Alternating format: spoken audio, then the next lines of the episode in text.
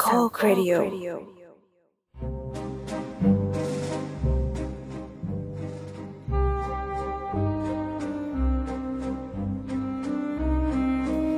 สวัสดีท่านผู้ฟังสามโคกเรดิโอนะครับ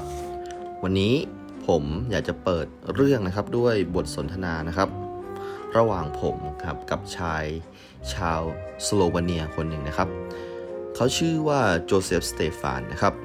โจเซฟ สเตฟานเนี่ยจริง ๆ แล้วพื้นเพเป็นคนสโลวาเนียนะครับแล้วก็พูดภาษาสโลวักนะครับแต่ว่าแม้ว่าเขาจะเติบโตด้วยการเป็นผู้อพยพนะครับมาอยู่ที่ออสเตรียก็ตาม แต่ว่าเขาก็ยังใช้ภาษาสโลวักเป็นปกตินะครับ ผมคุยกับนะครับคุณสเตฟานเนี่ยนะครับว่าเฮ้ยสเตฟานเราเนี่ยน่าจะลอง มาแก้ปัญหาเกี่ยวกับการแผ่รังสีของวัตถุดำกันดู สเตฟานสนใจหัวข้อวิจัยของผมมาก ๆ เลยนะครับ เขาก็ตอบผมมาด้วยภาษาสโลวักว่า เออ แล้วนายมีไอเดียยังไง ผมก็บอกว่าทำไมเราไม่ลองมองวัตถุดำเนี่ยเป็นเหมือนกับก้อนอะไรสักอย่างหนึ่งแล้วก็มีรูเข็มหนึ่งรู แล้วรูเข็มตัวนี้ถ้าเกิดเราแผ่รังสีแม่เหล็กไฟฟ้าเข้าไปเนี่ยพอมันเข้าไปในโพรง เจ้าสิ่งนี้ได้ มันก็จะไม่สามารถออกมาได้เพราะฉะนั้นถ้าเกิดนายใช้โมเดลนี้นายก็จะสามารถเข้าใจการดูดกลืนขึ้นมาจากไฟฟ้าของวัตถุดำได้สเตฟานมองไอเดียของผมว่าค่อนข้างน่าสนใจทีเดียวนะครับ เราพูดกันด้วยภาษาที่แตกต่างครับผมพูดเป็นภาษาไทยนะครับ ส่วนเขาก็ตอบมาเป็นภาษาสโลวักนะครับ การสนทนาของเราเนี่ยนะครับ ก็ เป็นในเนื้อหาวิชาการล้วนๆเลยนะครับ แล้วผมก็ได้บอกไปว่าเนี่ยเชื่อไหมว่าความยิ่งใหญ่ของอาณาจักรอังกฤษเนี่ยมันแผ่ไปทั่วโลกเลย เราเคยอ่านเจอนะว่าประเทศอังกฤษเนี่ยแทบจะไม่เคยมีดวงอาทิตย์ตกดินเลยเพราะว่ามันมีอาณานิคมไปทั่ว เพราะฉะนั้นเราเชื่อเลยว่าปัญหาการแผ่รังสีของวัตถุดำเนี่ยมันจะต้อง ถูกคิดค้นได้โดยคนอังกฤษแน่นอนสเตฟานบอกผมว่าแน่แหละ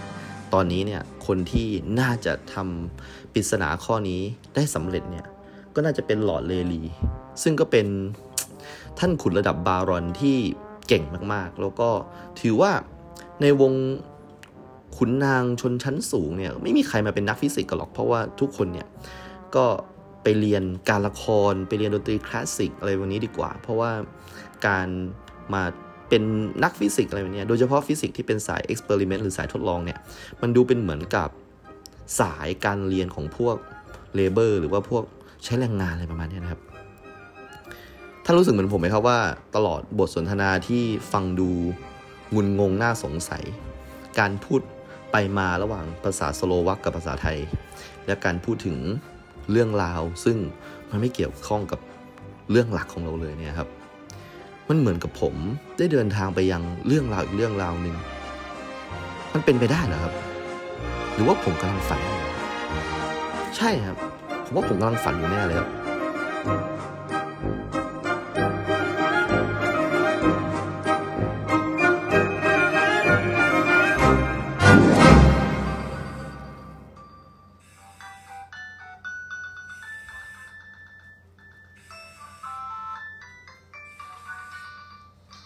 เสียงโทรศัพท์ปลุกผมขึ้นมานะครับ เป็นเสียงโทรศัพท์ที่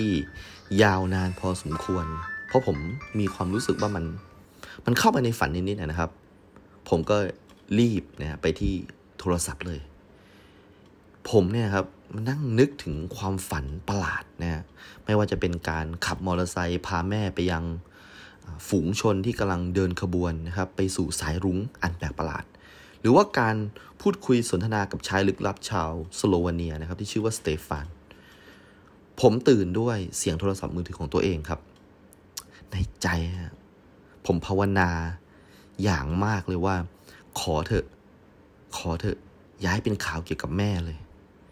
ผมกลัวว่าแม่ผมมาเข้าฝัน ผมกลัวจริงๆว่ามันเป็นเรื่องจริง ขอย้ายเป็นอย่างนั้นเลยครับ ผมมาเดินไปที่โทรศัพท์แล้วผมก็ ค่อนข้างสบายใจครับ มันคือเบอร์ของน้ำครับผม ผมก็เลยรับโทรศัพท์แล้วก็คุยกับน้ำน้ำบอกว่า เฮ้ย มึงหลับลืมอะไรหรือเปล่าเนี่ย ลืมเลยวะเฮียมึงลืมจริง ไม่ได้ลืม ลืมอะไร วันนี้เป็นวันสอบไฟนอลของควอนตัมไง อาจารย์ไข่เจียวไง ไอ้เชี่ยกูลืม จริงด้วยครับผมณตอนนั้นเนี่ยนะครับ เวลาที่ผมดูนะครับในบนฝาผนังเนี่ยนะครับ มันคือเวลา8โมง55ครับผม ให้ผมอาบน้ำแต่งตัวยังไงไปที่คณะยังไงก็ไม่มีทางทันเวลาสอบแน่ๆครับผม ผมก็ก็ต้องก็ต้องลองสักครั้งครับ พยายามทำทุกอย่างให้เร็วที่สุดนะครับหยิบกางเกงนะครับ ยีนขาดขาดตัวหนึ่งเสื้อสีขาวเสื้อนักศึกษา ซึ่งแน่นอนว่าผิดระเบียบของมหาวิทยาลัยแน่นอน แต่ว่า มันมันไม่ได้แล้วจะไปรีดเสื้อรีดอะไรมันมันไม่ได้ละแล้วก็ใส่นะครับรองเท้าเด็กแนวของผมนะครับ แล้วก็ขึ้นรถครับ chopper ของคุณน้ำนะครับ โชคดีว่าวันนี้ผมไม่ได้เกี่ยวขาผมนะครับกับไฟหลังของเขาแล้วเราก็ไปแบบเร็วที่สุดเท่าที่จะเร็วได้นะครับทุกอย่างเป็นใจมากไฟเขียวตลอดทางนะครับ แล้วผมก็ทบทวนในเวลาสองสามนาทีนั้นว่า เฮ้ย ชื่อสเตฟานเนี่ย มันคือนักวิทยาศาสตร์คนหนึ่งนี่หว่า ที่เราเคยเรียนในชั้นเรียน แล้วก็เขาเนี่ยเเป็นจุดเริ่มต้นเลยของไอเดีย ในจุดกำเนิดของกลศาสตร์ควอนตัมเลย เพราะว่า quantum physics เนี่ยนะครับแม้ว่าจะมีการค้นพบจนใช้ประโยชน์จนทุกวันนี้เป็น quantum computer หรือว่าเป็นอะไรทุกอย่างที่มันดูล้ำๆแล้วต่อด้วยคำว่าควอนตัมเนี่ยจุดเริ่มต้นมันมาจาก black body radiation หรือว่าการแผ่นะครับคลื่นแม่เหล็กไฟฟ้าของวัตถุดำนั่นเอง ซึ่งถ้าท่านไม่เข้าใจเมื่อ 2 นาทีแรกก็ก็ช่างมันเถอะครับ เพราะว่าผมเนี่ยก็ไม่ได้เข้าใจอะไรหรอกครับ ผมก็อ่านแล้วก็เก็บไปฝันเท่านั้นเองนะครับ แต่แต่น่าแปลกว่าผมไม่เคยฝันเห็นเป็นสมการหรือว่านั่งแก้อะไรเลย ผมจะชอบฝันเป็นประวัติศาสตร์เลยประมาณนี้นะครับ ก็ก็ก็จำไม่ได้เลยว่าภาษาสโลวักที่อยู่ในฝันเนี่ยมันมันยังไงบ้างนะครับ เอาละถึงตึกนะครับที่ใช้ในการสอบแล้วนะครับสถาปัตยกรรมที่ชาวมอ ทุกคนนะครับ ภูมิใจมากๆนะครับ คือเรามีตึกที่ชื่อว่าตึกฟักทองครับ ตึกฟักทองเนี่ยเป็นรูปร่างคล้ายฟักทองเลยนะครับ จะมีทั้งหมด 5 กรีบนะครับ แล้วก็จะเป็นห้องนะครับที่ใช้ในการเลคเชอร์ เป็นห้องอาคารเรียนรวมนะครับถ้าเปรียบเทียบกับทางเกษตรศาสตร์เนี่ยก็จะมีตึกเรียนรวมประมาณนี้สอรออะไรแบบนี้ไหมฮะคือคือขอโทษที่ผมรู้จักแค่2มหาลัยผมเรียนแค่ 2 ที่นี้นะครับทางมอเนี่ยก็จะเป็นตึก ที่ชื่อว่า L1 L2 L3 L4 และ L5 นะครับ ผมจำไม่ได้เหมือนจะ L1 จะจะใหญ่ที่สุดนะครับ การสอบของผมเนี่ยอยู่ที่ L5 นะครับ แล้วก็การสอบเนี่ยมันเป็นการสอบของมหาวิทยาลัย การสอบมันต้องมีการลงลายมือชื่อ เข้าสอบมีบัตร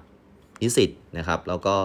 มีการตรวจนะครับ อุปกรณ์ต่างๆนะครับ ว่ามีการทุจริตอะไรไหมตามระเบียบ ซึ่งทุกท่านที่เคยผ่านรั้วมหาวิทยาลัยก็คงจะเข้าใจดีว่ามันมันเป็นยังไงนะครับ ผมไปไม่ทันครับ ไปไม่ทันจริง ๆ ด้วย แล้วก็การสอบครั้งนี้เนี่ย แม้ว่าในห้องนั้นนะครับ จะมีอาจารย์ไข่เจียว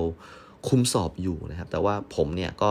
สอบวิชานี้กับคณะศิลปศาสตร์นะครับ ก็คือนั่งสลับฟันปลากันนะครับ วิทยาศาสตร์ศิลปศาสตร์ วิทยาศาสตร์ศิลปศาสตร์ประมาณนี้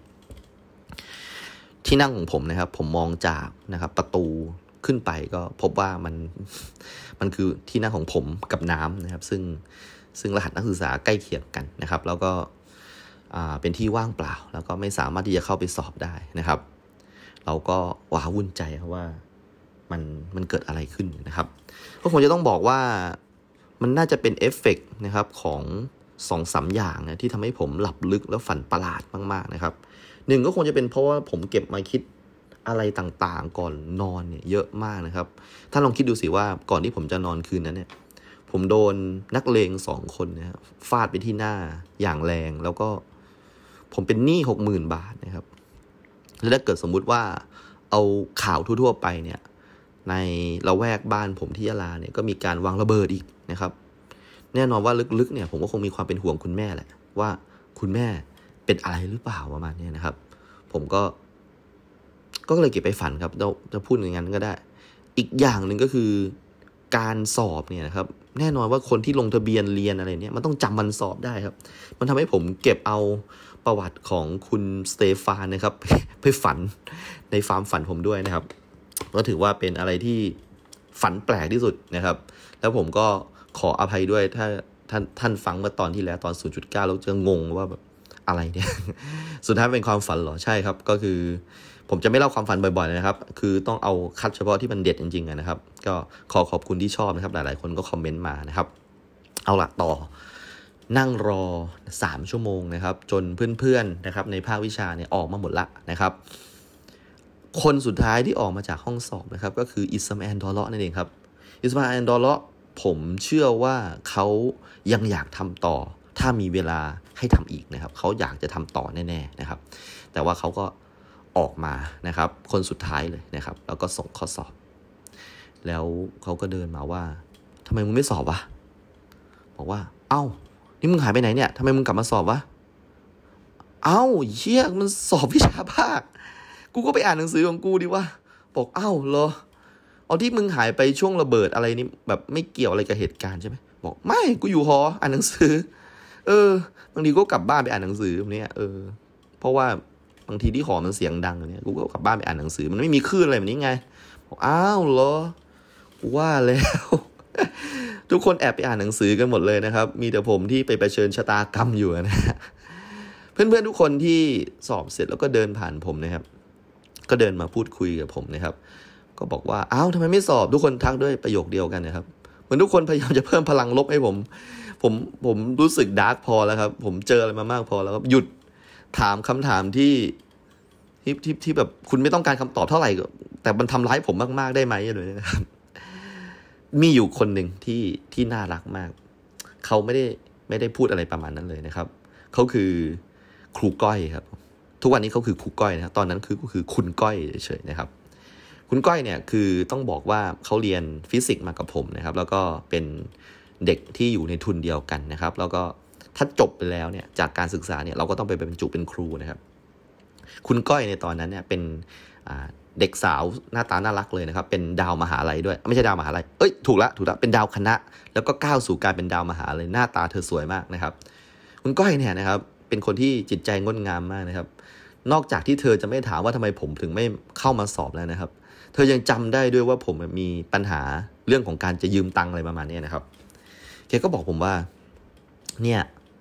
ยังไม่ได้กดตังค์มาเลยอะแต่เหมือนจะจะเข้าวันนี้เดี๋ยวยังไงเดี๋ยวกดตังค์ให้นะผมโอ้โหผมแบบนี่คือพลังบวกที่ผมต้องการนะครับ ผมไม่ต้องการการถามว่าทำไมหลึงลืมมาสอบตื่นสายหรออะไรแบบนี้นะครับ ผมต้องการให้ทุกคนนึกขึ้นได้เองว่าวันนี้ต้องเอาตังค์มาให้ผมครับไม่งั้นผมจะเดือดร้อนหนักกว่าเดิมนะครับนะครับ มีนะครับคุณก้อยนะซึ่งต่อไปก็เป็นครูก้อยของคุณเจียมเรืองศักดิ์นั่นเองนะครับ ก็เนี่ยแหละครับ เราเป็นเพื่อนกันนะครับ ทีนี้ มีเพื่อนอยู่คนหนึ่งนะครับ ก็เดินออกมานะครับ ก็ถามผมแบบเดิมๆนะครับว่า เฮ้ยทำไมไม่ไปสอบ ผมก็บอกว่า อ๋อ ตื่นสายอะ่ะ บอก อ๋อ ไม่เป็นไรนะ เดี๋ยวอาจารย์ก็คงให้สอบใหม่แหละอ๋อ คนนี้น่าเชื่อถือครับ คนนี้เขาเป็นคนที่เก่งนะครับ เป็นอันดับต้นๆของภาควิชาเลยนะครับ แล้วก็เขาก็จะรู้เรื่องระบงระเบียบอะไรเนี่ยดีนะครับ เขาก็บอกว่าไม่เป็นไรหรอก มาสายเนี่ยเดี๋ยวอาจารย์เขาก็ให้สอบใหม่เลยเนี่ย เออ แล้วเรื่องตังค์ว่าไงอะ ผมก็บอกโอ้นี่คือคนที่สองที่จำได้ว่าวันนี้ต้องให้ตังค์ผมนะเออ ถ้าได้ก็ดีนะ เราเราเกรงใจอะเราไม่กล้าแบบไปทวงเพื่อนๆอะไรแบบนี้บอกเอ้ยไม่ต้องเกรงใจ เดี๋ยวก็ยังไงมีก็ค่อยเอามาให้ แล้วเขาก็ควักสตังค์เลยครับ ให้ผมเลยครับ ต่อหน้าต่อตาผมเลยให้ผมมาสองพันห้าครับผมบอกอันนี้เอาของเราไปก่อนก็ได้สองพันห้าบอกว่า เฮ้ย เดี๋ยวพกตังค์แบบสองพันห้าเลยเหรอ บอกเป้า พอดีเมื่อวานเราไปสอนที่บ้านเด็กผู้ปกครองเขาให้มา ค่าเรียนของลูกเขาอะไรประมาณเนี้ยโอ้โหนี่แบบสองพันห้าเลยเหรอ แล้วเก็บชั่วโมงเท่าไหร่เนี่ยบอกอ๋อเราเก็บประมาณชั่วโมงสองร้อยอะบอกโอ้ในหัดใหญ่นี้แบบเขาจ้างอะไรแบบนี้กันยังไงนะครับ ผมก็พูดคุยครับ เพราะว่าตอนนั้นเนี่ยมีความรู้สึกว่า เอ๊ะแล้วผมจะหาเงินที่ไหนมาคืนเพื่อนๆว่าถ้าเกิดผมไม่ทำงานนะครับ ผมก็คิดว่าถึงเวลาแล้วที่ผมจะต้องมาเป็นครูสักทีนะครับ เอาละอาชีพการเป็นติวเตอร์สอนพิเศษเนี่ยครับอาจจะพาผมรอดตายในครั้งนี้ก็ได้นะครับ โชคก็ดีครับ โชคก็บอกว่า คือตอนนี้เราต้องไปทำโปรเจกต์ซึ่งคุณโชคเพื่อนผมเนี่ยครับเขาเป็นคนที่ทำโปรเจกต์เกี่ยวกับ theoretical physics นะครับก็คือเป็นฟิสิกส์ทฤษฎี งานเขาค่อนข้างหนักหนักมากเลยครับ เพราะว่าต้องไปคิดทฤษฎีอะไรกับเด็กปโทปอเอกอะไรประมาณนี้นะครับ แล้วก็ต้องแบบไป join กลุ่ม meeting อะไรแบบนี้นะครับ ไม่ค่อยมีเวลาได้ไปสอนพิเศษหรอก แล้วอีกอย่างหนึ่งคือกลุ่มของฟิสิกส์ทฤษฎีเนี่ยจะเป็นกลุ่มที่มองเรื่องของการสอนพิเศษว่าแบบเฮ้ยมันเป็นงานแบบชั้นต่ำเลยมาเนี้ยฟิสิกส์มปลายมันเป็นแบบฟิสิกส์ของพวกกระจอกมันต้องแบบทฤษฎีฟิสิกส์สิซึ่งแบบเป็นแบบฟิสิกส์ชั้นสูงเลยเนี่ยนะครับ ทีนี้ผมก็พูดคุยว่าทำไมอะโชคแบบพอจะมีงานให้เราเหรอบอกนี้สิงั้นเดี๋ยวไผ่ก็สอนแทนเราไปเลยเนี่ย หนึ่งหนึ่งหนึ่งหนึ่งคลอสเลยอันนี้เป็นน้องมสี่แต่ว่าเขาเป็นสายศิลป์เนี่ยเขาไม่ได้เก่งเลขมสี่หรือมห้าอะไรประมาณเนี้ยไผ่ก็สอนสอนไปอย่างเนี้ย ผมบอกโอ้ขอบคุณมากเลย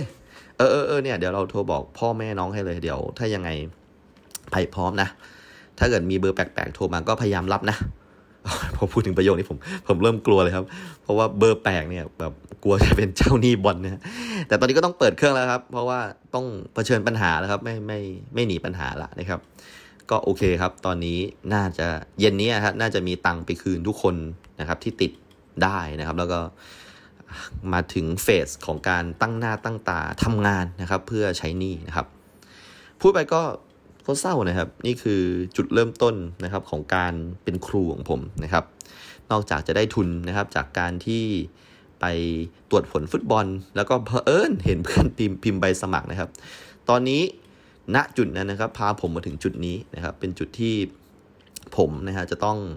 มานั่งค่ำเคร่งนะครับ ว่าเฮ้ยจะต้องสอนเพื่อหาเงินมาใช้หนี้นะครับ ก็คงจะเป็นเวรกรรมแหละผมว่านะครับ เรื่องดราม่าแบบนี้เนี่ยครับอาจจะเกิดกับใครก็ได้นะครับ ก็ถ้ามันเกิดกับคุณนะก็ขอให้เป็นกำลังใจแล้วกันเรื่องราวของผมนะว่าแบบว่าเราไม่ได้ซวยคนเดียวนะมีผมซวยเป็นเพื่อนนะครับ เอาละถึงคนสุดท้ายที่ออกมาจากห้องครับ ก็คืออาจารย์ไข่เจียวครับ ผมกับน้ำนะครับ ก็ยกมือไหว้นะครับ แล้วแกก็ไม่รับไหว้เป็นปกติอยู่แล้วนะครับ แล้วผมก็บอกว่าอาจารย์ครับ ผมรถเสียครับอาจารย์ แล้วก็ มาสายครับ ผมก็โกหกเลยนะครับ พูดว่านอนตื่นสายคงไม่ได้สอบแน่นะครับ แต่อาจารย์ครับผมสายนิดเดียวนะครับ แต่ว่าอาจารย์ของคณะศิลปศาสตร์เขาไม่ให้ผมเข้าครับ นี่ถ้าเกิดอาจารย์แบบสอบที่ภาควิชาเนี่ยก็อาจารย์คงจะใจดีให้ผมเข้าไปแล้วแหละเอออาจารย์ครับแล้วผมต้องสอบเมื่อไหร่อะไรยังไงครับ อาจารย์เขาก็บอกว่าเราก็ต้องไปติดต่อฝ่ายทะเบียน แล้วก็ฝ่ายทะเบียนเนี่ยก็จะมีเอกสารมาถึงอาจารย์ให้ออกข้อสอบใหม่แบบเนี้ยแล้วก็จะนัดวงนัดวันแบบเนี้ยมันยุ่งยากนะ แต่ตอนนี้เธอรีบไปติดต่อฝ่ายทะเบียนเลย แล้วเดี๋ยวเราได้วันอะไรนน่าจะเป็นสัปดาห์หน้าแหละมันโดยปกตินะ เพราะว่าเขายังไม่เสร็จฤดูการสอบแบบของโปรแกรมธรรมดาเลย เพราะฉะนั้นฝ่ายทะเบียนก็คงจะยุ่งยุ่งแหละ ผมก็รีบไปติดต่อเลยครับ แล้วก็นัดวันสอบอีกครั้งหนึ่งนะครับ แน่นอนว่าจริง ๆ แล้วการที่ได้สอบทีหลังคนอื่นเนี่ยครับ มันก็ถือเป็นเรื่องดีนะครับ เพราะว่าอย่างที่ผมบอกนะฮะ นอกจากเรื่อง แมวนะฮะของชโรดิงเยอร์ที่มันจะตายหรือมันจะเป็นนะครับ ที่อยู่ภายใต้กล่องปิดที่มีกลไกยาพิษอยู่นะครับ เราไม่ทราบเลยว่าแมวเนี่ยมันจะมีสถานะอย่างไรนะครับ ในทาง quantum physics เนี่ยครับ เราจะไม่สามารถบอกได้ชัดเจนว่า สิ่งนี้มีสถานะอย่างไร มันอาจจะเป็นสถานะที่เป็นความน่าจะเป็นครับ ก็คือโอกาสตาย 50%หรือโอกาสเป็น 50%นะครับ ดังนั้นตราบใดก็ตามที่เรายังไม่เปิดกล่อง เพื่อดูว่าแมวมันเป็นหรือตายเนี่ยแมวก็ยังคงมีสถานะ 50-50 อยู่นะครับ จริงๆ เรื่องนี้มันเป็นเรื่องที่ดูเท่มากๆนะครับสำหรับการเรียนในแบบฟิสิกส์มันดูเป็นเข้าไปยังขอบเขตขอบข่ายนะครับอาณาบริเวณของวิชาปรัชญานิดๆนะผมว่า แล้วก็ผมมาทราบทีหลังนะครับ ว่าปรัชญาเนี่ยเขาก็เรียนควอนตัมกันด้วยนะครับ ผมก็โอเคแหละ ต้องรอดละเที่ยวนี้ เพราะว่าถ้าเกิดสมมุติว่าไปสอบวันนี้เลยนะก็คงจะมีแค่ concept แมวตายกับแมวเป็นเลยแค่นั้นผมไม่รู้เรื่องกับแมวอะไรเลยนะครับ รู้แค่อย่างเดียวแค่เรื่องแมว เพราะว่ามันสนุกดี แล้วก็รู้ว่าจุดกำเนิดของควอนตัมเนี่ย คิดโดยคุณสเตฟานนะครับ ที่พยายามแก้ปัญหาเรื่องของการแผ่รังสีนะครับ ซึ่งเป็นรังสีขึ้นแม่เหล็กไฟฟ้าประมาณนี้นะครับ เอาละทางเดียวที่จะรอดนะครับ ก็คืออิสมาแอนดอลเลาะครับผม ตัวละครที่ มีบุญคุณกับผมมาก ๆนะครับ ผมอยากจะบอกว่า ตอนที่ผมเรียนในชั้นมัธยมเนี่ยนะครับครูฟิสิกส์ของผมเนี่ยครับเป็นไทยพุทธสองคน เป็นมุสลิมสองคนนะครับ แล้วผมก็เรียนกับทั้ง 4 ท่านนะครับในตลอด 6 เทอมที่ผ่านมานะครับ ในช่วงมัธยมนะ และนะครับนอกจากตรงนั้นแล้วนะครับ ผมมีความรู้สึกว่าคนที่สอนผมเข้าใจที่สุดนะครับ ทั้งภาควิชาไม่มีเลยครับ มีแต่เพื่อนที่ชื่อว่าอิสมาแอนดอลเลาะนี่แหละครับ ผมหวังพึ่งเขามากๆนะครับ แล้วก็เออผมก็บอกเขาว่า เฮ้ย เอาจริงนะ เรารู้ว่านายเนี่ยเตรียมตัวที่จะไปทำทีสีจบละ กับอาจารย์ทางด้านดาราศาสตร์อะไรประมาณนี้เรารู้ หรือว่าถ้ายังไงเนี่ย นายไม่ต้องแบบรีบกลับบ้านเลยเนี่ย เราจ้างนายได้ไหมวะ นายมาสอนพิเศษให้เราหน่อยเนี่ยอิสมาแอนก็บอกว่า เฮ้ยมึง เฮ้ยกูเป็นเพื่อนมึงนะเว้ย จ้างหาเลยวะ นี่มึงก็ไม่มีตังค์อยู่เนี่ยอีเชี่ยเดี๋ยวกูติวให้ฟรีๆเลย เนี่ย ที่กูนั่งอ่านจนแบบคนสุดท้ายเนี่ย เนี่ยกูจำให้มึงมา เนี่ยกูเขียนไว้ในโน้ตเนี่ย มึงเอาไปอ่านดิ เอาไปอ่านก่อน แล้วเดี๋ยวถ้าได้วันสอบแล้วก่อนสอบเดี๋ยวกูติวให้ บอกเฮ้ยจริงเหรอวะ บอกจริงไปดิ แล้วเดี๋ยวรอวันสอบแล้วเดี๋ยวเรามาเจอกัน เดี๋ยวกูบอกทางบ้านว่ากูต้องเตรียมตัวทำทีสีอะไรเนี้ย ยังไม่กลับก่อนอะไรแบบเนี้ยเออเดี๋ยวกูติวให้ โอ้ยแอนแม่งมึงนี้ประเสริฐมากกว่าเพื่อน ขอบคุณมากเลย เออ ถ้ามึงมีอะไรให้กูช่วยชมรมดาราศาสตร์อะไรของมึงมึงอยากจะได้กล้องฮับบุ้งฮับเบิลอะไรมึงบอกกูเลยนะเว้ยกูขายมึงเต็มที่เลย ขอบคุณจริง ๆ ว่ะนะครับ ก็เป็นเรื่องราวดีๆ ระหว่างผมกับอิสมาแอนนะครับ โอเคแหละ ดูเหมือนกับทุกๆอย่างมันเริ่มจะคลี่คลายแล้วนะครับ แล้วก็ วาระนะครับของการเป็นสโมสรนักศึกษาของผมเนี่ยก็หมดพอดีนะครับกับกิจกรรมท้ายๆนะครับ ซึ่งเหลือเพื่อนนะครับในสโมสรนักศึกษาเนี่ยไม่กี่คนละเพราะทุกคนก็เหนื่อยไปบ้าง ขอลาออกบ้าง แล้วก็พอถึงงานหนักๆเนี่ยหลายๆ คนก็แบบเรียนหนักนะแล้วก็บอกว่าไม่ไหวอะไรแบบนี้ครับสุดท้ายเราเหลือกันประมาณสักห้าหกคนนะครับห้าหกคนนี้ก็รักกันมากนะครับ เราอยู่กันจนแบบงานสุดท้ายจริง ๆ แล้วก็ปลดละวางตำแหน่งกันหมดนะครับ แล้วก็เลือกตั้งใหม่นะครับ ในการเลือกตั้งใหม่เนี่ยนะครับ เราก็เป็นธรรมเนียมเนาะก็คือจะต้องพาน้องๆนะครับ ที่เป็นสโมสรนักศึกษานะครับ ทีมใหม่เนี่ยไปเลี้ยงนะครับ ซึ่งโดยธรรมเนียมเนี่ยนะครับ เราก็จะมีการกินนะครับกันรอบๆมหาวิทยาลัยสงขลานครินเนี่ยก็คือเป็นร้านน้ำชาครับนี่เป็นสิ่งที่โรงเรียนนะครับหรือว่ามหาลัยในต่างจังหวัดเนี่ยชอบกันมากๆนะครับ ไปนั่งกินโรตีมัตตบะ แล้วก็ไปกินชาชักอะไรประมาณนี้นะครับ รือว่าถ้าในในวงที่เราอยู่เนี่ยนะครับแบบว่าถ้าเป็นคนพุทธหมดเนี่ยส่วนใหญ่ก็จะไปกินหมูกระทะกัน แต่ว่าถ้ามีมุสลิมเนี่ยเราก็จะไปร้านน้ำชากัน เพราะว่าทุกคนจะได้กินได้นะครับ การไปร้านน้ำชาเนี่ยนะครับมันจะมีร้านประจำของผมอยู่ชื่อร้านหมื่นไม้นะครับหมื่นไม้เป็นร้านน้ำชาที่มีการตกแต่งเนาะด้วยด้วยไม้นะครับ จะมี อ่าอะไรอะเป็นโลโก้ร้านเป็นเด็กใส่เฮดโฟนนะครับแล้วก็ถือแก้วกาแฟนะครับ เข้าใจว่าเด็กคนนี้น่าจะอยู่ในปกเทปของวงปาปารอสนะครับนี่ผมรู้ดีขนาดนั้นนะฮะเพราะเป็นร้านนี้บ่อยมากนะครับไปร้านหมื่นไม้เนี่ยบางทีก็ไปกับแฟนบ้างนะครับ บางทีก็ไปกับกลุ่มเพื่อนฟิสิกส์บ้างนะครับ บางทีก็ไปกับสโมสรนักศึกษาบ้างนะครับ แต่วันนี้ค่อนข้างกลุ่มใหญ่ครับ เพราะว่ามันคือ 5 คน 6 คนนะครับของชุดเก่า แล้วก็น้องๆชุดใหม่แบบ 20 เลยประมาณนี้นะครับการทำงานสโมสรนักศึกษาเนี่ยมันมันมันทำให้เรารู้จักเพื่อนใหม่เนาะโดยเฉพาะตอนที่ผมเป็นสโมสรนักศึกษาตัวเองเนี่ยผมเจอเพื่อนภาคซิลิติ เจอภาคจุลชีวะ เจอภาคโพลิเมอร์ เจอภาคอะไรอะ com sci เจอภาค stat อะไรประมาณนี้นะครับแล้วเราเนี่ย เป็นภาคฟิสิกส์ซึ่งแบบดูเท่สุดในในคณะวิทยาศาสตร์ เพราะเรามี shop นะฮะเราเหมือนวิศวะอะไรแบบนี้แล้วเราก็จะดู cool ๆหน่อยเท่ๆหน่อยดูแบบไว้ผมยาวนะใส่ shop อะไรประมาณนี้นะครับ พอเราปลดละวางนะครับ เราก็ได้เจอน้องๆที่มาจากหลากหลายนะครับ เอกหลากหลายวิชานะครับเราก็นั่งกินกันนะครับ แล้วก็ในวงสนทนาเนี่ยครับแทนที่จะพูดกันถึงเรื่องแบบบรรยากาศของการทำงาน พี่เจออะไรมาบ้างในตลอดหนึ่งปีเนี่ยครับ ด้วยด้วยความที่ตอนนั้นเนี่ยมันเพิ่งรัฐประหารใหม่ๆนะครับ ทั้งวงก็เลยพูดกันถึงแต่เรื่องรัฐประหารครับว่าเฮ้ยสำเร็จแล้วว่ะ เราไล่ทักษิณชินวัตรได้แล้วอะไรมาเนี้ยแล้วก็แบบทุกคนก็ชื่นชมนะครับสนธิบุญรักกลินนะครับที่มีการวางแผนทำงานเด็ดเดี่ยวนะครับ สามารถที่จะทำงานที่ทับพลาดนี่คือเป็นกบฏนะคือจะต้องโดนตัดคอเลยนะ เพราะว่าถือว่าล้มล้างการปกครองแบบมี ประชาธิปไตยอันมีพระมหากษัตริย์เป็นประมุขนะครับ ก็คือโทษมันหนักมากนะครับ ทีนี้ด้วยผมเนี่ยก็ติดตามสื่ออย่าง Manager ตอนนั้นมันไม่มีอะไรมากนะครับ ผมก็เห็น Manager เสนอภาพนะครับที่เป็นผู้นำเหล่าทัพทั้งหลายนะครับ ก็นั่งเข่านะครับ แล้วก็เหมือนกับถวายบังคมนะครับ ให้กับสมเด็จพระราชินี แล้วก็พระเจ้าอยู่หัวรัชกาลที่ 9 นะครับ ซึ่งมันทำให้เราเห็นภาพนี้มันทำให้เราเห็นว่า อื การปฏิวัติครั้งนี้มันมันได้รับการอนุญาตนี่หว่าอะไรประมาณนี้นะครับ โดยชอบทำนี่ว่า ยิ่งทำให้วงสนทนาเนี่ยอมองไปเลยว่า โอ้ เราทำถูกแล้วที่ไล่ทักษิณไป เพราะว่าเนี่ยมีภาพนี้ออกมานะครับ ทุกทุกคนก็ก็คุยกันนะครับ ตามที่ทุกทุกคนได้ไปอ่านมานะครับ แล้วผมก็ถูกถามว่า เฮ้ยพาอยู่ในค่ายนี่ว่ะเออในค่ายเป็นไงวะผมก็บอกกับทุกคนว่า อ๋อ ลุงเราหายตัวไปเลยอะ เราไม่รู้เหมือนกันว่าลุงเราหายไปไหน แกก็บอกว่าแกไปทำงานแบบรับเสด็จอะไรแบบนี้เออ แต่ว่าลุงเราคงไม่เกี่ยวอะไรกับการปฏิวัติมึงเราอยู่กันหาดใหญ่อะปฏิวัติมันเกิดกรุงเทพเลยเนี่ยมันไม่น่าจะเกี่ยวหรอก เออเฮ้ยไม่แน่นะเว้ยทุกคนก็พยายามว่า เออ พระทหารบอกว่าแบบทุกคนช่วยกันเลยประมาณนี้ครับ ขับไล่นักการเมืองเลวออกจากประเทศไปประมาณนี้นะครับ ผมก็พยายามจะบอกว่าลุงผมไม่เกี่ยวเลยประมาเนี้แต่ว่าทุกคนก็บอกว่าเฮ้ย ลองไปถามดีๆ คือทุกคนอยากจะได้ข้อมูลอินไซต์มากๆเลยนะครับก็คุยๆไปครับผมก็ลำคาญนิดๆนะครับ จนผมเห็นนะครับน้องคนหนึ่งซึ่งอยู่ในทีมงานสโมสรนักศึกษาชุดใหม่นะครับ แล้วน้องเขาก็มาจากภาคแบบจุลชีวะอะไรประมาณนี้ครับ หรือว่าไม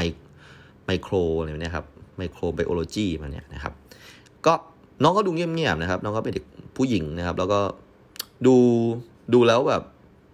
ไม่ค่อยสมบุกสมบันเท่ากับทีมงานคนอื่นๆนะเพราะว่าพอมาเป็นสโมสรนักศึกษาเนี่ยเราจะต้องจัดการประชุมเชียร์อะไรประมาณนี้นะครับเราต้องแบบเอาคนลุยๆหน่อยนะครับ ก็ดูน้องแบบบอบบางนิดๆนะครับ ก็ชวนน้องคุยเห็นน้องเขานั่งเงียบๆก็ถามว่าน้องชื่ออะไรแบบนี้เออน้องเขาก็บอกว่าน้องเขาชื่อจอยนะครับ น้องจอยเนี่ยมาจากภาคจุลชีวะนะครับ แล้วก็เขาก็ชื่นชมผมนะเขาบอกว่าตลอดแบบ ที่ผมเป็นสโมสรเนี่ยแบบมีอะไรแปลกๆ เยอะขึ้นมาในสโมสร เออเขาบอกว่าเขาก็อ่านในพวกนิตยสารที่พี่ไผ่ทำอยู่ที่ว่ามันเจ๊งอะแต่ว่าหนูก็ซื้อเก็บไว้ทั้งสองเล่มนั่นแหละ อืม แล้วก็ไอเพลงบ้าๆบอๆหนูก็ฟังนะพี่อะไรอย่างเนี้ยเออเฮ้ยผมก็แบบสุดยอดอะรู้สึกดีอะมันเหมือนกับว่ามีคนแบบตามผลงานเราด้วยวะอะไรประมาณนี้นะครับเออก็ถามว่าแบบอ้าวแล้วน้องแบบเรียนนี้แบบโอเคไหมอะมันเกรดมัน ต้องแบบเยอะหน่อยนะมาทำงานตรงนี้เดี๋ยวเกียรติตกนะเพราะว่ากิจกรรมมันมันหนักอะน้องก็บอกว่าจริง ๆอะวิชาภาคอะโอเคแหละ พวกทางชีวะอะไรประมาณนี้แต่มันติดฟิสิกส์นี่แหละฟิสิกส์ยังไม่ผ่านเลยฟิสิกส์หนึ่งอะนี่ก็ลง summer ไว้เดี๋ยว ถ้ายังไงช่วงมาทำสโมช่วงปิด summer เนี่ยก็ก็คงจะลงเรียนฟิสิกส์ไปด้วยจะได้แบบไม่ไม่เสีย ก็แบบได้จบจบไปเลยประมาณเนี้ยอืมเปิดเทอมมาจะได้ตั้งใจทำงานสโมสรนักศึกษาประมาณเนี้ยผมก็บอกว่า อืม พี่ติวให้ไหมอะ เออ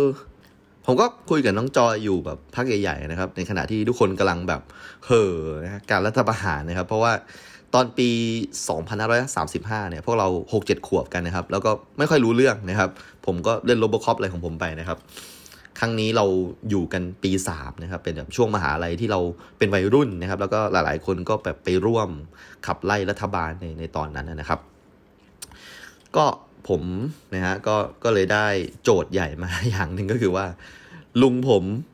มีส่วนเกี่ยวกับการรัฐประหารหรือเปล่า ซึ่งในในในความเป็นจริงนะในตอนนั้นนะในตอนนั้นย้ำว่าตอนนั้นนะครับ ผมก็อยากให้ลุงผมมีส่วนเหมือนกันนะ เพราะว่าเฮ้ยเพื่อนดูดูยกย่องทหารเลยเนี่ยถ้าเกิดผมมีลุงที่แบบว่า มีเอี่ยวกับการแบบวางแผนอะไรแบบนี้เฮ้ยผมคงแบบดูคูลไม่น้อยนะประมาณนี้นะครับ เย็นวันนั้นนะผมก็เลยอะ กลับไปบ้านนะครับ แล้วก็เอาชีตของอิสมาแอนว่าจะมานั่งทบทวนนะครับ แล้วก็เจอลุงนะครับ นั่งดูทีมอาร์เซนอลอยู่นะครับ เพราะว่าในในในในค่ายทหารเนี่ยมีสวัสดิการอย่างหนึ่งคือเคเบิลทีวีเคเบิลทีวีฟรีซึ่งแน่นอนผมเอาเคเบิลทีวีตัวนี้มาใช้ในการเช็คผลบอลนะครับที่ผมทำโต๊ะบอลลุงนั่งดูอาร์เซนอลอยู่เพราะว่าเป็นทีมที่ลุงเชียร์มาตลอดนะครับ ก็เลยนั่งดูอยู่กับลุงด้วยนะครับ ก็เลยถามลุงว่า ลุงผมถามจริง ลุงไปรัฐประหารเลยกับเขาด้วยไหมเนี่ยลุงบอกว่า เฮ้ยไม่ได้ไป มันมีไอ้นี้ของเขากลุ่มของเขาลุงไม่ได้อยู่กลุ่มนั้นอ้าวแล้วลุงหายไปไหนเนี่ยสองสามวันเนี่ย ก็มันมีประชุมใหญ่อะมันมีการลื้อฟื้นสอบตขึ้นมาเนี่ย ผมก็ถามลุงว่า อะไรคือสอบตอตอนนั้นนะครับ ลุงก็บอกชื่อเต็มมา แต่ว่า ผมนะจำไม่ได้หรอกครับตอนนั้นนะผมเพิ่งมาหาให้ท่านเนี่ยครับก็คือ ศูนย์อำนวยการบริหารนะครับ จัดการชายแดนภาคใต้ประมาณนี้ชื่อมันนะครับ พูดง่ายๆก็คือว่าเป็นยูนิตพิเศษ ซึ่งทำเรื่องภาคใต้โดยเฉพาะนะครับ แต่ก่อนเนี่ยนะครับในปี 47เนี่ยนะครับเคยมีชื่อว่ากอสสจชตอะไรนะสสสนี่คือแบบประมาณแบบสร้างสันติสุขประมาณนี้นะครับ หน่วยงานตรงนี้มีเงินเยอะมากนะครับ ถ้าเกิดหลาย ๆ ท่านเนี่ยสงสัยว่า เอ๊ คนทางสามจังหวัดเนี่ยเขาปัญหาของความขัดแย้งเนี่ยมันไม่หายสักทีนะครับ อาจจะต้องบอกว่าตรงส่วนนี้นะผมวิเคราะห์เองนะอาจจะเป็นปัจจัยหนึ่งก็ได้ เพราะว่าสอบตเนี่ยมีมิตเงินเยอะมากครับไม่ต้องเอาอะไรมากขนาดว่าแม่ผมเนี่ยซึ่งเป็นคนแบบระดับแบบล่างๆนะครับของโรงพยาบาลยะลาที่แม่ผมทำงานอยู่เนี่ยครับยังได้เงินค่าเสี่ยงภัยประมาณ 3,500เลยครับ คุณหมอเนี่ยนะครับที่ไปทำงานในโรงพยาบาลยะลาเนี่ยครับได้หมื่นหนึ่งครับ เป็นค่าเสี่ยงภัยเนาะแล้วแบบว่าหมื่นนึงนี่คือเรทปัจจุบันนะก่อนหน้านี้อาจจะแบบค่อยๆ แบบมีโกรดเพิ่มขึ้นไปเรื่อยๆนะครับ เพราะฉะนั้นพูดก็พูดเลยครับ แม้ว่าเหตุการณ์ความไม่สงบเนี่ย มันอาจจะทำให้เราประสาทแดกนะครับ แล้วก็มีความรู้สึกต้องระแวงกับอะไรต่างๆนะครับ เวลาจอดมอเตอร์ไซค์ก็ต้องเปิดเบาะด้วยประมาณนี้นะครับ แต่ก็ต้องยอมรับถือว่าการได้ความประสาทแดกตรงนี้มาเป็นค่าตอบแทน 3,500เนี่ย มันอยู่ได้เลยนะครับ บางคนเนี่ย ผ่อนกระบะด้วยเงินตรงนี้เลยครับ บางคนได้สี่พันเนี่ยสามารถที่แบบส่งบ้านได้เลยนะครับ เพราะฉะนั้นหน่วยงานหนึ่งนะครับที่ลงไปทำตรงนี้ก็คือสอบตเนี่ยครับการที่งานมันไม่สำเร็จเนี่ยครับมันก็ทำให้สอบตเนี่ยยังคงอยู่ทำงานไปเรื่อยๆ แล้วก็มีเม็ดเงินพุ่งตรงไปที่นี่เรื่อยๆนะครับ ในวันนั้นเนี่ยนะครับในปี 2549เนี่ยครับคือลุงเนี่ยครับต้องไปที่ 3 จังหวัดนะครับ เพราะว่าถือว่าเป็นนายทหารใหญ่นะครับของเขตภาคใต้ก็เลยต้องไปประชุมร่วมกันครับ จะมีการเอาสอบตนะครับกลับมานะครับเพื่อดูแลความไม่สงบเนี่ย ซึ่งถ้าจะว่าจริงเนี่ยสบตเนี่ยมันมีตั้งแต่ยุคพลเอกเปรมละนะครับ ปี 2524 แต่ชื่ออื่นเนี่ยนะครับ แล้วก็แน่นอนละถูกนะครับ ยกเลิกในยุคของรัฐบาลทักษิณชินวัตรนะครับ ซึ่งไอ้ตรงนั้นผมก็ไม่ทราบเหตุผลว่าเป็นเพราะอะไรนะครับ ผมก็ไม่ได้สนใจการเมืองในในเวลานั้นเรื่องของภาคใต้อะไรเนี้ยรู้แค่มันระเบิดเมื่อไหร่อะไรยังไงเกิดอะไรบ้าง แต่ว่า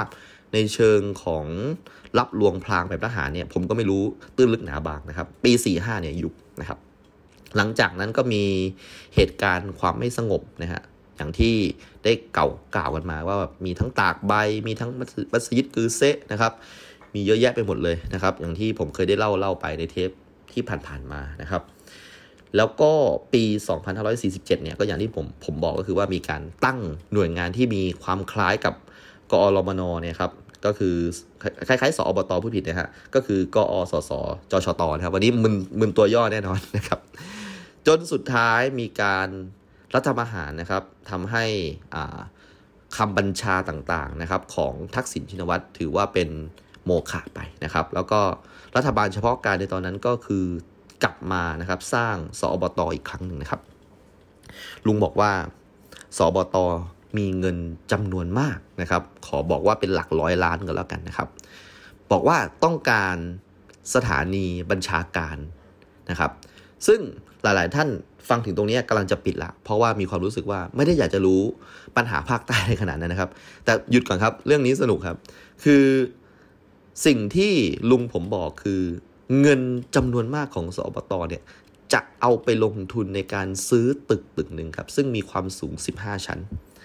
ตึกตึกนี้นะครับ สมัยผมเด็กๆเนี่ยครับชื่อตึกว่าตึกชางหลีครับผม ตึกชางหลีเป็น เป็นโรงแรมหรูนะครับที่ชาวยะลาสร้างขึ้นมานะครับ ซึ่งว่ากันจริง ๆ คือเป็นโรงแรมที่หรูดีทันสมัยที่สุดนะครับใน 3 จังหวัดก็ว่าได้นะครับ ถือว่าเป็นแบบ center เป็น landmark เลยนะครับ เพราะว่าโรงแรม 15 ชั้นเนี่ยในต่างจังหวัดเนี่ยผมว่าถ้าไม่ใช่เมืองใหญ่จริงเนี่ยคงไม่มีนะครับ เพราะฉะนั้นการมีโรงแรม 15 ชั้นในยะลา เป็นการบอกว่าเราคือเซ็นเตอร์ของ 3 จังหวัดชายแดนภาคใต้ประมาณนี้นะครับ ทีนี้โรงแรม 15 ชั้นนะครับ ผมก็เลยนึกย้อนไปว่า เฮ้ย ลุงทหารจะซื้อชางลีเหรอ บอกใช่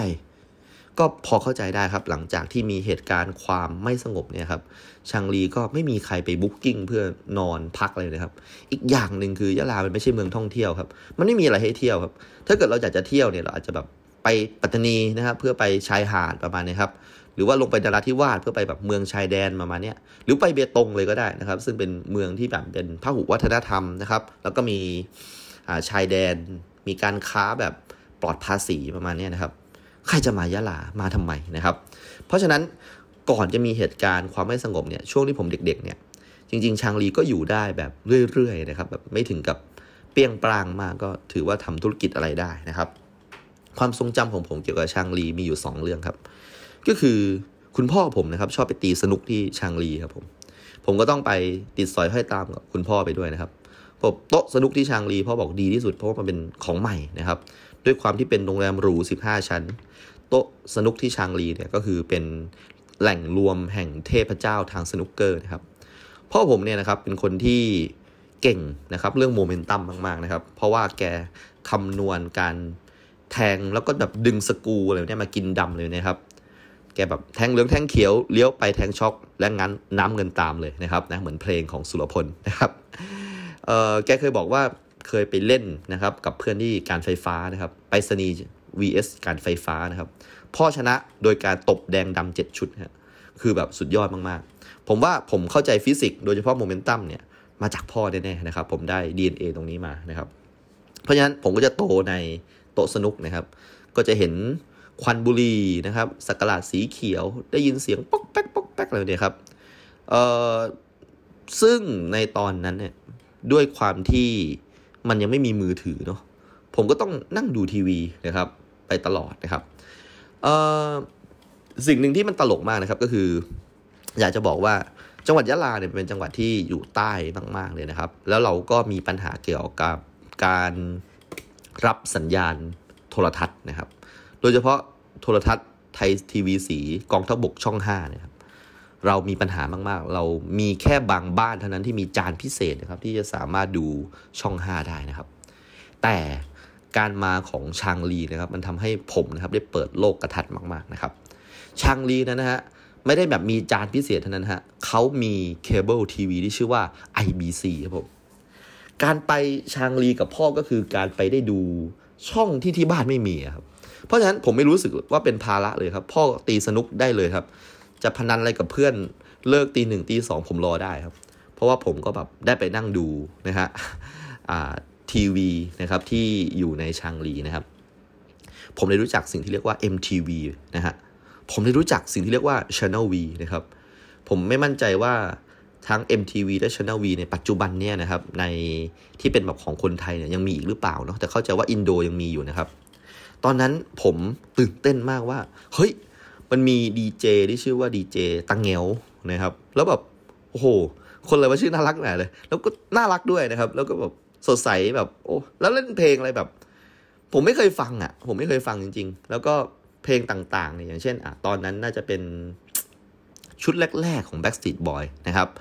แล้วตอนนั้นเนี่ย Take That เนี่ยคือเจ้าพ่อของ boy band นะครับ มีวงอย่าง Code Red นะครับ มีวงอย่าง ไม่ใช่วงมีศิลปินเดี่ยวอย่าง Kavana ประมาณนี้นะครับ ซึ่งแบบตอนนั้นอะ MTV ก็คือมีแต่เพลงป๊อปนะฮะ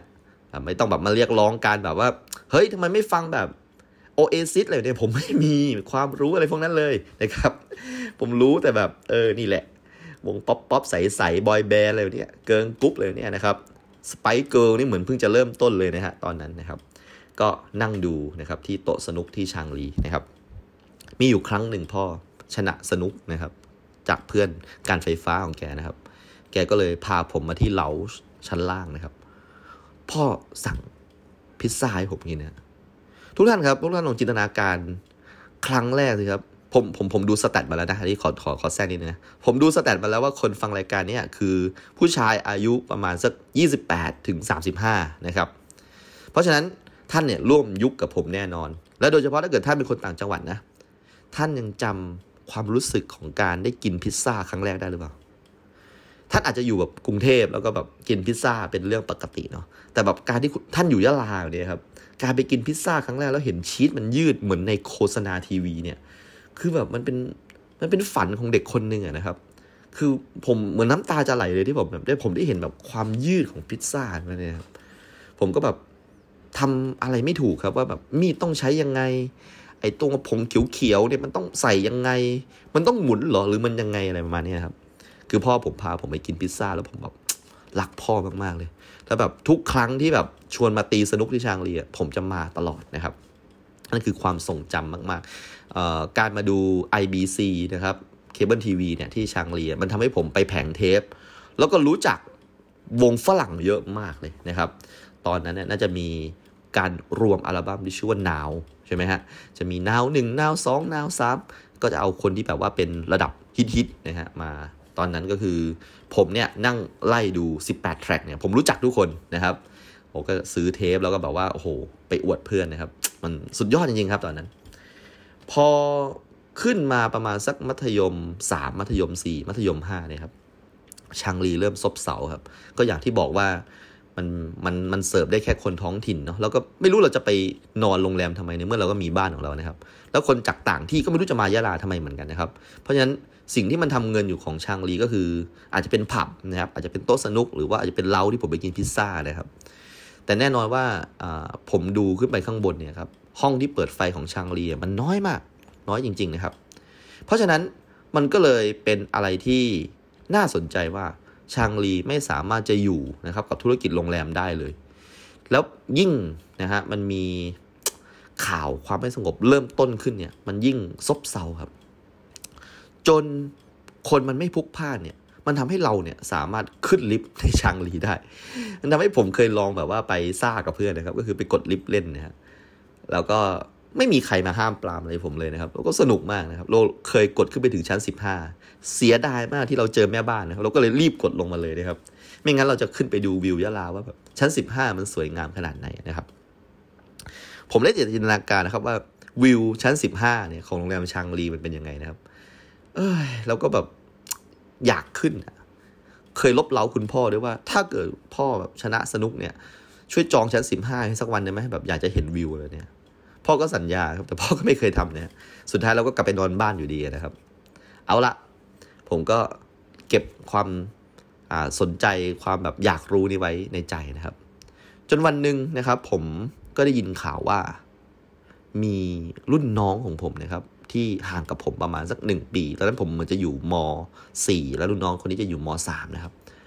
คือคงจะมีปัญหาทางบ้านหรืออะไรบางบางประการนะครับก็ได้เข้าไปที่โรงแรมชางลีแล้วก็กดลิฟต์นะครับขึ้นไปอย่างชั้นบนสุดเลย แล้วก็ตัดสินใจนะครับ จบชีวิตตัวเองแล้วก็กระโดดลงมานะครับ ก็เป็นข่าวที่สะเทือนใจนะครับ คนยะลากันทั้งทั้งเมืองอะนะครับ ซึ่งเรื่องตรงนี้นะครับ ผมสามารถเล่าได้นะครับ เพราะว่าปัจจุบันนี้เนี่ยโรงแรมชางลีเป็นของสอบตไปแล้วนะครับ ซึ่งแน่นอนว่าถ้าโรงแรมชางรียังทำธุรกิจโรงแรมอยู่เนี่ยผมอาจจะโดนฟ้องได้นะครับ แต่ตอนนี้เนื่องจากว่าตรงนี้นะครับมันถูกซื้อไปแล้วนะครับ ผมก็พูดได้เลยนะครับ ก็สำหรับ พี่น้องทหารนะครับ ที่กำลังแก้ปัญหานะครับสามจังหวัดชายแดนภาคใต้เนี่ยครับก็เล่าให้ฟังเป็นเรื่องราวประกอบนะครับของออฟฟิศของท่านว่ามีอะไรประมาณนี้ด้วยนะครับ เอาละ แล้วผมจะเล่าเรื่องนี้ทำไมนะครับอ๋อใช่ก็ลุงของผมนะครับ ไปคุยเรื่องนี้มาว่าดีลนี้กำลังจะเกิดขึ้นนะครับ ซึ่งวันที่คุยเนี่ยยังไม่ซื้อนะครับ แต่ตอนนี้โรงแรม 15 ชั้นใจกลางยะลาเนี่ยเป็น center ใหญ่ในการ ควบคุมดูแลแก้ปัญหา 3 จังหวัดชายแดนภาคใต้ไปแล้วนะครับ ก็ขอให้ทำงานสำเร็จนะครับ เอาละหายสงสัยลุงผมหายไปไหนนะครับ หายสงสัยอิสมแอนดอลเลาะหายไปไหนนะครับ เอ๊ะผมก็ยังสงสัยอีกเรื่องหนึ่งพระเอิญลุงพูดแทรกขึ้นมาเลยว่า เออ ไปยะลาเจอแม่ด้วยบอกว่า เฮ้ย แม่ยังไม่ตาย ท่านผู้ฟังครับ ผมเป็นคนที่เลวไหมฮะ คือผมฝันเป็นเรื่องเป็นราวใน EP 0.9 ครับ แล้วแบบผมควรจะต้องโทรหาแม่ตั้งแต่เช้าวันนั้นเลยนะครับ แต่ผมรอจนแบบสองวันมั้งฮะ กว่าที่ผมจะนึกได้ว่าผมควรจะต้องโทรไปหาแม่ว่าเฮ้ยทำไมถึงฝันแบบนั้นนะครับ หรือว่าแม่มาเข้าฝันหรือยังจนแบบลุงบอกว่าแม่ผมลุงเจอแม่ที่ยาลาบอกว่าลุงไม่ต้องไปประชุมเลยมาเนี้ยผมก็รีบโทรหาแม่เลยนะครับ เออมันก็เป็นบรรยากาศที่แปลกประหลาดเหมือนกันครับ เพราะว่าช่วงที่โทรหาแม่เนี่ยครับ มีเสียงสวดนะครับ กุศลาธรรมะอะไรเนี่ยครับ แม่กำลังอยู่ในงานศพของคนคนหนึ่งนะครับ ก็เลยถามแม่ว่า เฮ้ย แม่ทำบุญเหรอหรือว่าอะไร แม่บอกอ๋อใช่แผ่เป็นไงบ้างลูก สบายดีนะ คือผมอยากจะบอกว่าผมแค่โทรไปนะครับ สัญญาณรอสายแค่ตืดเดียวครับแม่ผมก็รับเลยนะครับ เหมือนแม่ผมรอคอยผมโทรมานานมากนะครับ แกก็เล่าให้ฟังว่าอ๋อนี่แม่อยู่งานศพเพื่อน เพื่อนแบบโดนระเบิดนะครับโดนระเบิดโดนระเบิดเหตุการณ์นั่นแหละเหตุการณ์ที่ผมเล่าให้ฟังนะครับเพื่อนคนนี้ชื่อนัเสริมนะครับนัเสริมเป็นเพื่อนแม่ที่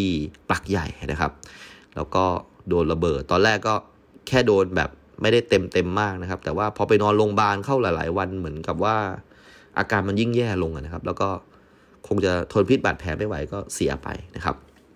ศพก็ตั้งอยู่ที่ปักใหญ่ครับ เป็นบ้านเกิดของแม่นะครับ แม่ก็เลยบอกว่า เออเนี่ย ฟังแล้วอาจจะเสียงขัดขัดหายหายนะ เพราะว่าสัญญาณโทรศัพท์ที่นี่มันไม่ค่อยดี เออ เออ ผมก็คิดในใจนะว่าแม่ต้องออกไปจากบ้านแบบ แบบทุ่มสองทุ่มไปงานศพเลยประมาณนี้แล้วก็มันก็ตรงปักใหญ่ตรงนี้ก็ใช่ว่าจะแบบปลอดภัยนะก็ไม่ค่อยจะปลอดภัยเท่าไหร่ ดีไม่ดีค่าเสี่ยงภัยสามพันห้าเนี่ยแบบมันจะคุ้มหรือเปล่ากับชีวิตเลยเนี่ยนะอันนี้ก็คิดนะครับว่าแบบเอออยากจะกลับไปหาแม่เหมือนกันนะครับ คิดถึงคนที่ยาทุกคนที่แบบยังใช้ชีวิตอยู่นะครับเพราะทุกวันก็คือความเสี่ยงนะครับ ทุกวันคือภารกิจนะครับที่ยิ่งใหญ่ไม่ว่าจะเป็นครูที่ต้องไปสอนนักเรียนนะครับ ก็ต้องมีทหารคุ้มกันนะฮะพระที่จะต้องออกไปพินาบาตนะครับ เพราะว่าไม่ออกไปก็ไม่ได้ญาติโยมก็รออยู่นะครับ แม่ผมก็ต้องออกไปทำบัญชีให้โรงพยาบาลนะครับ ก็ถ้าหายไปสักคนหนึ่งเนี่ยโรงพยาบาลก็จะเบิกผ้าก๊อตยังไงถ้าเกิดมีคนประสบอุบัติเหตุประสบแบบ โดนยิงมาอะไรมาเนี่ยนะครับ ทุกคนเป็นแบบคนสำคัญหมดนะครับ หายไปไม่ได้นะครับเพราะผมก็เลยมีความคิดว่าโอ้ยมันเสี่ยงจังเลยเนาะประมาณนี้แล้วไม่ทำงานก็ไม่ได้นะครับ ก็ก็ดีใจครับที่ได้โทรหาแม่ครับ แล้วก็ดีใจที่รู้ว่าแม่ยังปลอดภัยนะครับแม่ก็ถามเรื่องเรียนครับ ซึ่งเป็นเรื่องที่แบบไม่ค่อยอยากตอบเท่าไหร่นะครับ เพราะว่าแม่รู้ว่าแบบเออ มันน่าจะสอบเสร็จแล้วนะ เพราะว่าลูกข้างๆบ้านเนี่ยก็ก็กลับบ้านแล้วนะครับ ผมก็บอกอ๋ออาจจะอยู่ที่หัดใหญ่ก่อนแล้วเนี่ยเอออาจจะแบบเนี่ยแม่ ตอนนี้ไผ่เริ่มสอนพิเศษแล้วนะแม่บอกโอ้จริงเหรอ สอนใครอะโอ้เนี่ยสอนเลขเด็กเดี๋ยวหาดใหญ่เนี่ยสายสายศิลป์ไม่น่ายากเออเนี่ยไม่ได้เลขสายวิทย์อาจจะต้องเตรียมตัวเยอะแต่สายศิลป์เนี่ยเลขง่าย ๆ บอกโอ้ดีเลยดีเลยเออตั้งใจสอนนะลูกนะ บอกแล้วแบบจะเริ่มเมื่อไหร่อะเออคงจะเริ่มแบบช่วงซัมเมอร์เนี่ยแหละแม่เออคงแบบ ไม่รู้เหมือนกันว่าเขาแบบจะให้ตังค์เท่าไหร่นะ เพราะว่าเราก็ไม่มีประสบการณ์เดี๋ยวรับต่อจากเพื่อนมา ไม่ได้บอกว่าทั้งหมดที่ได้เงินอะไรใช้นี้หมดเลยนะครับ ตอนนั้นเนี่ยคิดแวบขึ้นมาในใจว่า ยืมแม่สักห้าพันดีไหมวะครับ แต่ว่าแย่มากนะครับผมผมก็คิดว่าแค่แค่ไม่ไปหาแม่เนี่ยมันก็แย่พอแล้วครับ เออนี่จะยืมตังค์แม่อีกนะครับ ก็ ก็ตัดสินใจไม่ไม่ไม่พูดอะไรอย่างนั้นนะครับ ก็แม่ก็บอกว่าตั้งใจเรียนนะลูกนะจะจบอยู่ละเออเดี๋ยวก็รับปริญญาเลยเดี๋ยว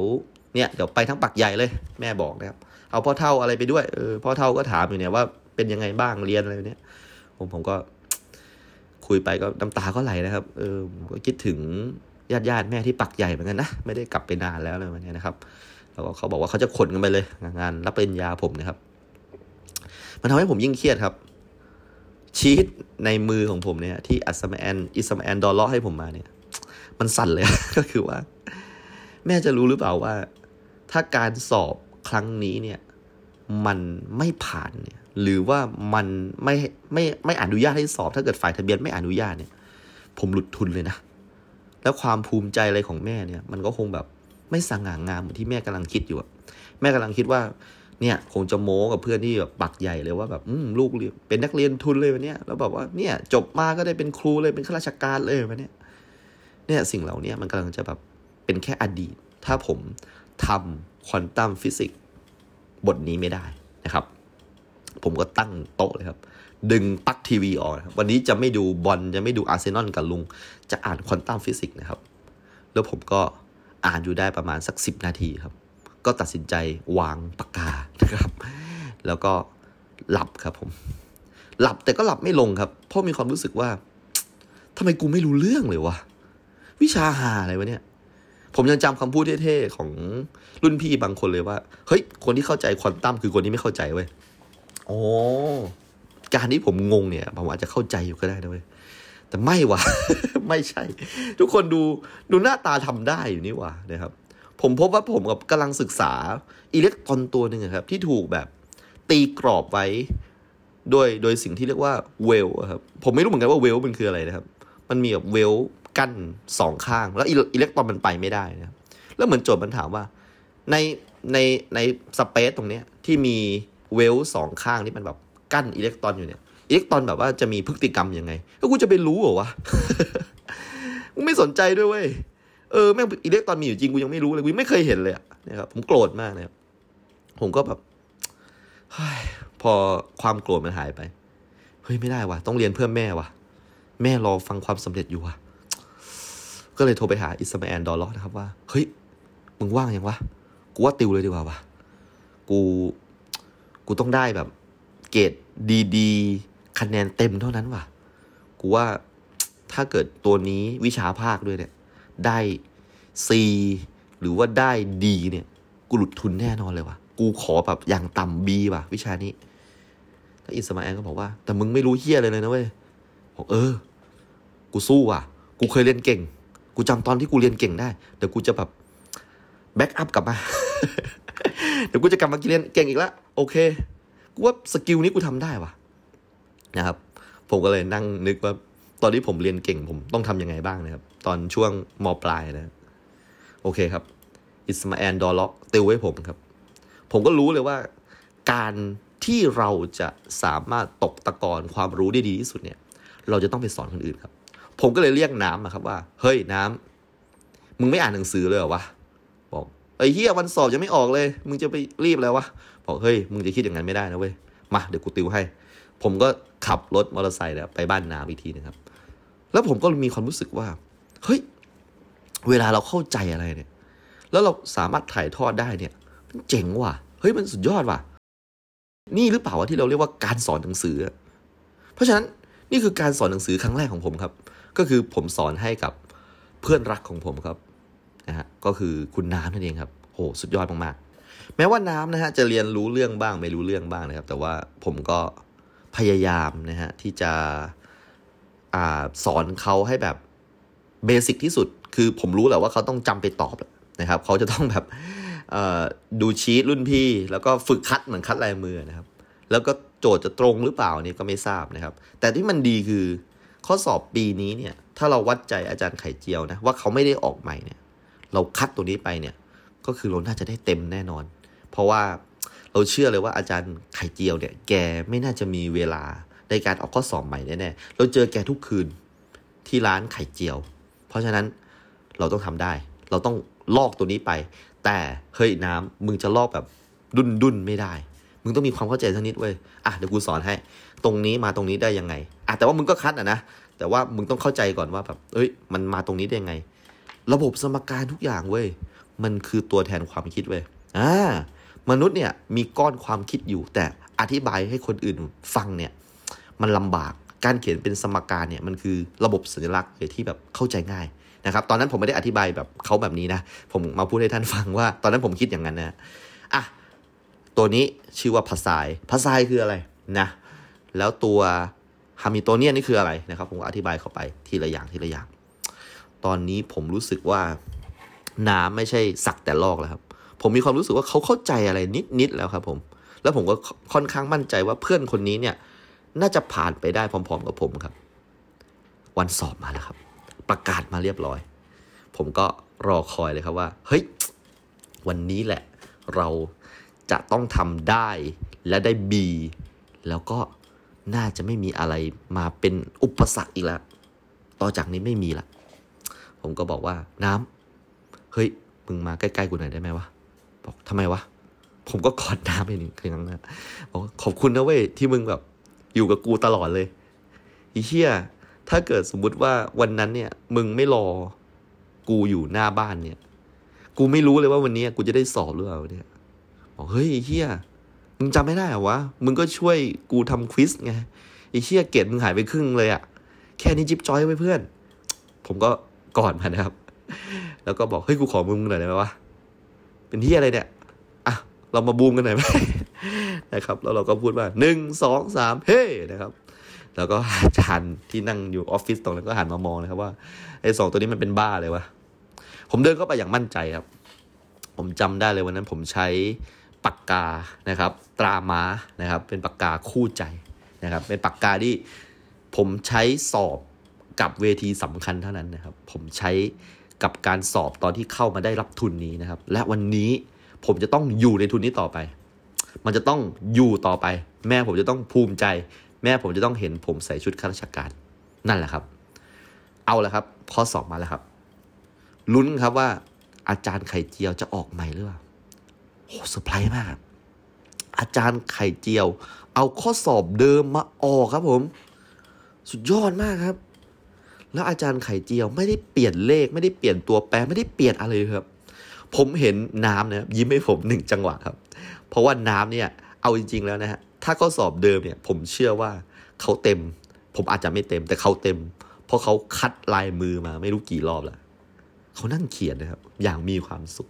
ผมก็นั่งเขียนอย่างมีความสุขนะครับโต๊ะของผมกับโต๊ะของน้ำเนี่ยห่างกันประมาณ 5 เมตรได้นะครับ ก็